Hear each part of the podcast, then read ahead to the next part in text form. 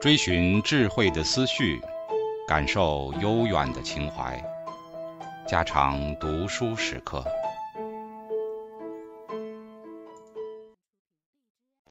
警告：慎入，非专业朗读，听后可能出现且不仅限于挺尸等严重不适，另切勿洗耳，以免污染水源。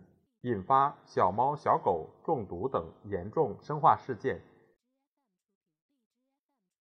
三、五言诗的成长。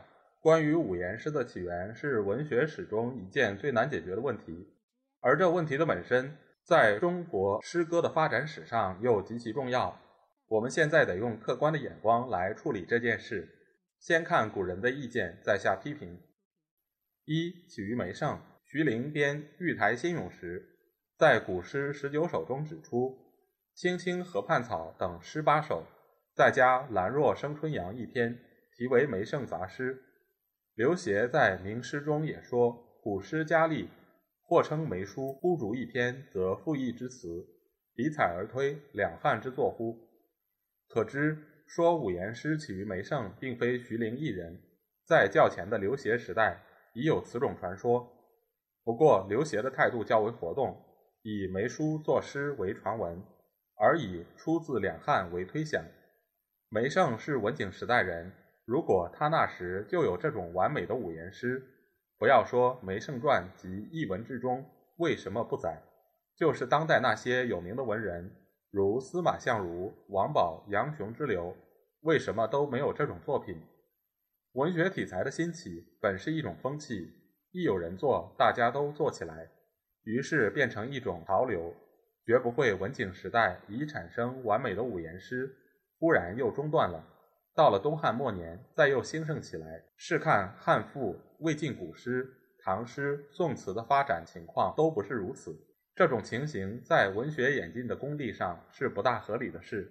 二，起于李陵，文选中有李陵诗三首，钟嵘的诗品于古诗以后，以李陵为第一家。他在自序中说：“帝汉李陵，始著五言之目矣。古诗渺渺，人世难详。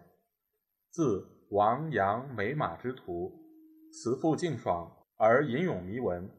从李都尉起班婕妤，将百年间有妇人焉，一人而已。”李陵是武帝时代人，同梅圣前后同时。那时候的文士。偶尔作诗，无不是效法《诗经》《楚辞》的格调。李陵的别歌就完全是楚辞式的杂言诗。观现存的《与苏武诗》三首，无论形式情调，都是五言诗成熟期以后的作品，绝非草创期所能产生的。至于说李诗本传不载，汉志不录，即以此为李未曾作诗之证。自然也不是有力的证据，因汉代史家多是详赋略诗。张学成在《教酬通义》中以详言之，又执于《文章留别》云：“李陵重作，总杂不类，原是假托，非尽灵志，至其善篇，有足碑者。”执于是西晋时代人，早于萧统百余年，可知李陵作诗之说，在魏晋年间已甚为流行，并非起于文选。并且在西晋时代，李陵的作品流传于人口者已经很多，已有总杂假托的现象，真诗面目无从辨识。由我们合理的推想，李陵的真作品恐怕就是别歌那一类的杂言楚辞体，而流传到现在的《与苏武诗》三首，反是后人委托之作，因其艺术上的美妙被世人传颂，因而入于文选楼中。这种推想。既不违反李陵作诗之说，又不违反文学演进的历史性，是较为合理的。如果说与苏武诗一定是出自李陵，这怀疑并非起于我辈，就是前人也早已言之了。刘勰在名诗中说：“至成帝品录三百余篇，昭彰国采，意云周备，而词人遗憾，莫见五言。”所以李陵、班婕妤。见疑于后代也，可知刘勰时代怀疑的人已经很多了。又苏东坡答刘勉书中也说：“李陵、苏武赠别长安，而诗有江汉之语，正其梁间小儿所拟作，绝非西汉人而统不误。所举的证据虽极薄弱，而其观点却是合乎情理的。不过拟作时代不会晚至其梁，说是建安时代较为适当。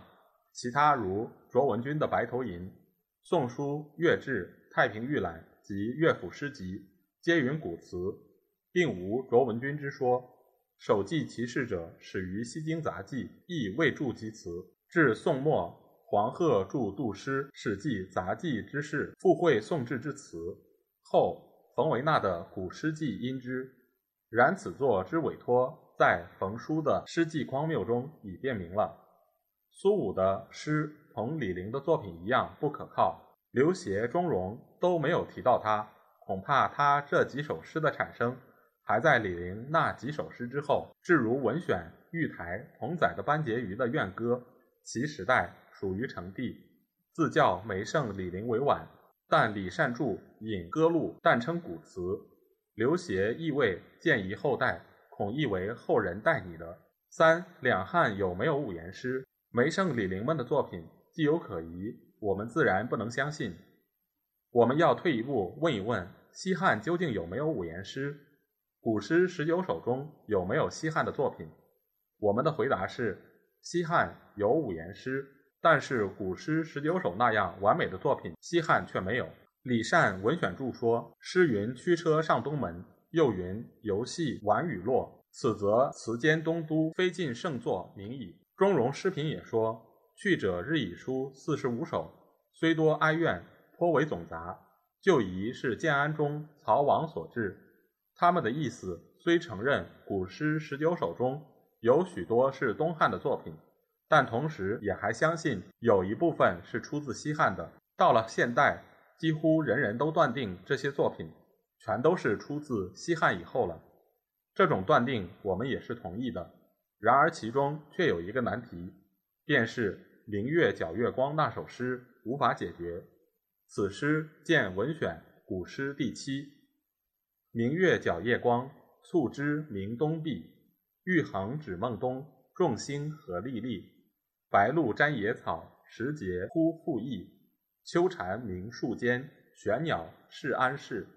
昔我同门友，高举振六合。不念携手好，弃我如遗迹。南箕北有斗，牵牛不负恶。梁无磐石固，虚名复何益？看诗中写秋蝉促织的哀鸣，玄鸟的飞去，明是一首写秋天景象的诗。但玉衡指孟冬一句，如何解释呢？李善注云：“春秋运斗书曰：北斗七星，第五曰玉衡，上云促织，下云秋蝉，明是汉之孟冬，非夏之孟冬矣。”汉书曰：“高祖十月至霸上，故以十月为岁首。”汉之孟冬，今之七月矣。这解释非常精确，没有法子推翻它。古代历法带有不同，夏以正月为岁首，正月为寅月，故称建寅，又称夏正；阴以夏历十二月为岁首，十二月为丑月，故称建丑；周以夏历十一月为岁首，十一月为子月，故谓建子。秦以夏历十月为岁首，十月为亥月，故称建亥。汉初成秦制，仍用秦历，故诗中所说的孟冬十月正合夏历的七月，恰是初秋的景象。这样一来，诗的文句便没有矛盾了。到汉武帝太初元年才废秦历，改用夏历，因此便可证明这一首诗的出生。一定是在武帝改立之前，那么它不仅是西汉的作品，并且又是梅圣、李陵时代的作品了。在文学进化的历史上，梅圣、李陵的作品我们是不能相信的。那么这一首诗我们同样不能相信，但在时令上，它却持着有力的证据，这又如何解释呢？我想只有两点：第一，此诗的原作是出自武帝改立以前。其形式字句都是乐府民歌一类的杂言体，经过东汉建安文人的润饰，才形成那样完美的五言体。因此，在时令上还遗留着西汉初期的余骸。我们是看宋志所载《燕歌何长》，是一篇二十六句的长短不齐的杂言体；到了《玉台新咏》里，变为十八句的纯粹五言的古体诗，而以双白狐的题名出现了。其中其内容一点也没有变，但在文字的技巧上是完全不同了的。沈约到徐陵相隔不满七十年，诗的形式与技巧发生了这么大的变化，这点是很可供我们参考的。如果宋制的《燕歌何长》散失了，我们只以《玉台新咏》中的双白狐来作为诗体的论据，那真是危险之极。其次是政府改立以后，这种事实还未遍及民间，因此民间还有沿用秦历者。正如我们现在改用了阳历多少年，多少诗人此刻还正在那里做除夕、中秋、人日、花朝一类的作品。这种现象还不知道要继续几十百年。至于乡村僻县，绝不知道有阳历这一回事，那是无需多说的。这时候人民的教育程度与交通的便利，比两千年前的汉朝当然是进步多了，但情形还是如此。那么我们这种推测虽有过于想象之嫌，不是完全不可能的。我们虽是不承认梅圣李陵的作品，虽也不承认在西汉有古诗十九首那一类的诗歌，但我们仍是相信。西汉时代已经有了五言诗，这种五言诗是五言诗酝酿时代尚未完全成熟的作品，或是形式，或是文字的技巧，都还带有某种缺点或尚未发育完全的痕迹。我们要知道，西汉时代是词赋的全盛期，是新诗体的酝酿期，无论文士或是民间，都在那里从事试验创制新诗体的工作。有的模拟《诗经》，有的效法《楚辞》，也有和《诗经》《楚辞》兼而有之的。在乐府的民歌里，这种试验的现象也可以看出来。《孤儿行》《赋并行》两篇后段都是以乱约作结，明明是采用楚辞体，纯粹四言的《诗经》体本来就很多，不去说它。至如那些杂言体中，时时有着连续七八句纯粹五言的句子。活现出五言诗在试验期、酝酿期中的状态。由试验酝酿而达到一种定型体的完成，是需要一个长时期的努力。在那一个酝酿期中的作品，我们可以举出下面这些史料来：一《戚夫人歌》：子为王，母为鲁，终日冲薄暮，相与死为伍，相离三千里，当谁使告汝？二李延年《佳人歌》：北方有佳人，绝世而独立。一顾倾人城，再顾倾人国。宁不知倾城与倾国？佳人难再得。三《挠歌》中的上林：上林何美美，夏今风已寒。问客从何来？言从水中央。桂树为君传，青绿为君作。木兰为君酌，黄金错其间。甘露初二年，知生同池中。仙人下来饮，延寿千万岁。四成帝时民谣一首。斜径拜良田，产口害善人。桂树华不实，黄雀巢其巅。古为人所献，今为人所怜。严格的说起来，这些都不能算是五言诗。但在那新体诗酝酿实验的期间，这些都是重要的作品。有了它们，可以看出西汉时代的五言诗，无论形式和文字的技巧，究竟呈现着一种怎样的状态？它的发展究竟到了一个什么阶段？在这种状态下，是不是文景时代可以产生梅圣的诗，武帝时代可以产生李陵、苏武那一类的作品？我们只要稍稍对比一下，这答案就不会错的了。由西汉这种未成熟的五言体的演进，到东汉班固的咏史，是五言诗体正式成立的一件重要史料。我们虽不能说班固以前再没有人做过这种工作，但我们却可以相信，五言诗到了班固时代，还只完成其外表的形式，没有达到苏黎古诗那样的文采。咏史诗虽没有多大的文学价值，却有重要的历史价值。现在把它录在下面：三王得弥伯，为后用肉刑；太仓另有罪，就抵长安城。自恨生无子，困疾独穷穷。小女痛复言，死者不可生。尚书指阙下，思古歌鸡鸣。忧心摧折裂，晨风扬鸡声。圣汉孝文帝，恻然感至情。百男何愧愧。不如一提营，这是歌咏孝女提营救父的故事。营父犯罪当刑，自请入身为宫婢，以赎父刑。文帝悲怜他，乃废除肉刑律。这是一首短短的叙事诗，五言体的形式是完全成立了。但就艺术而论，相隔古诗十九首一类的作品还很远。钟嵘批评说：“班固咏史，治本无文，这是不错的。”班固以后做这种新体诗的人，自然就渐渐的多起来了。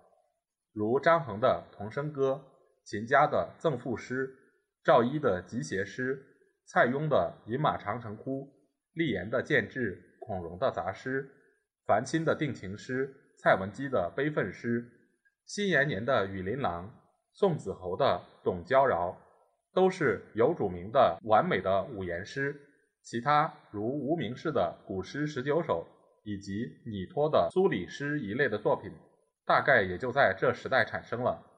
尤其文字的技巧与五言诗的风格看来，这一批作品是应该都出于咏史以后。在这里，先举张衡、秦家、蔡邕的诗作例，以明班固以后五言诗进展的情形。邂逅成际会，德充君后房，情好心交接。孔立若探汤，不才免自节；见妾直所当，筹谋主中馈。奉礼助征长，思为官若席，在下必匡床。愿为罗衾绸，在上畏风霜。洒扫清枕席，地分以涤香。众户结金迥，高下华灯光。衣解金分玉，列图陈枕章。素女为我师，仪态迎万方。众夫所希见，天老教宣皇。乐莫思夜乐，莫齿焉可忘。人生辟朝露，居士多顿简。忧间常早至，欢会常苦晚。念当奉时意，去尔日遥远。遣车迎子还，空往复空返。醒书情凄怆，临时不能犯。独坐空房中，谁与相劝勉？长夜不能眠，浮枕独辗转，忧来如循环，匪席不可卷。青青河畔草，绵绵思远道，远道不可思，素喜梦见之。梦见在我旁，忽觉在他乡，他乡各异县，辗转不可见。哭丧知天风，海水知天寒。入门各自媚，谁肯相为言？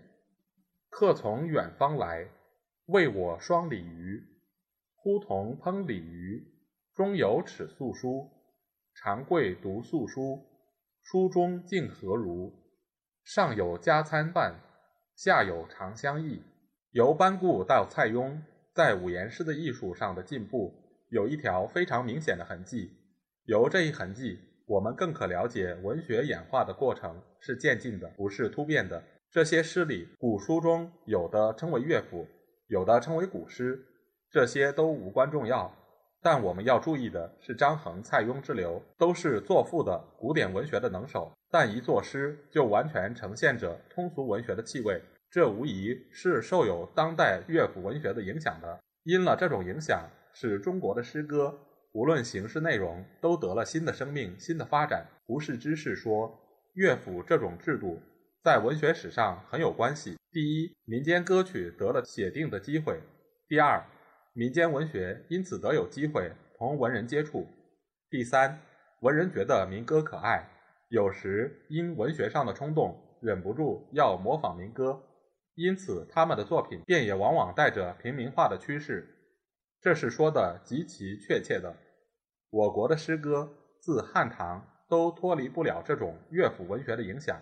由上面的叙述关于汉代五言诗的进展，我们可以得到一个结论：西汉是五言的试验和酝酿时期，班固张衡时代是五言的成立期，建安前后是五言的成熟与兴盛。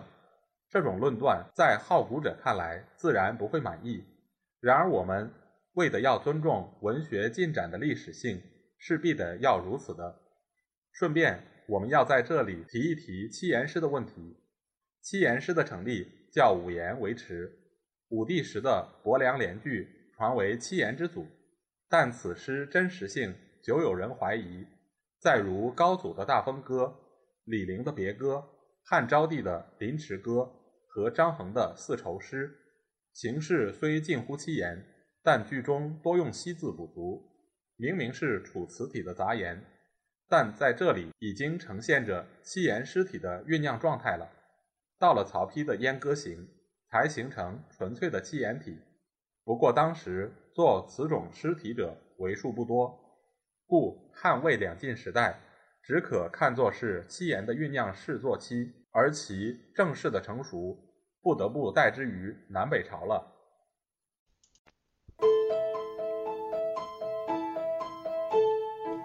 家常读书制作，感谢您的收听。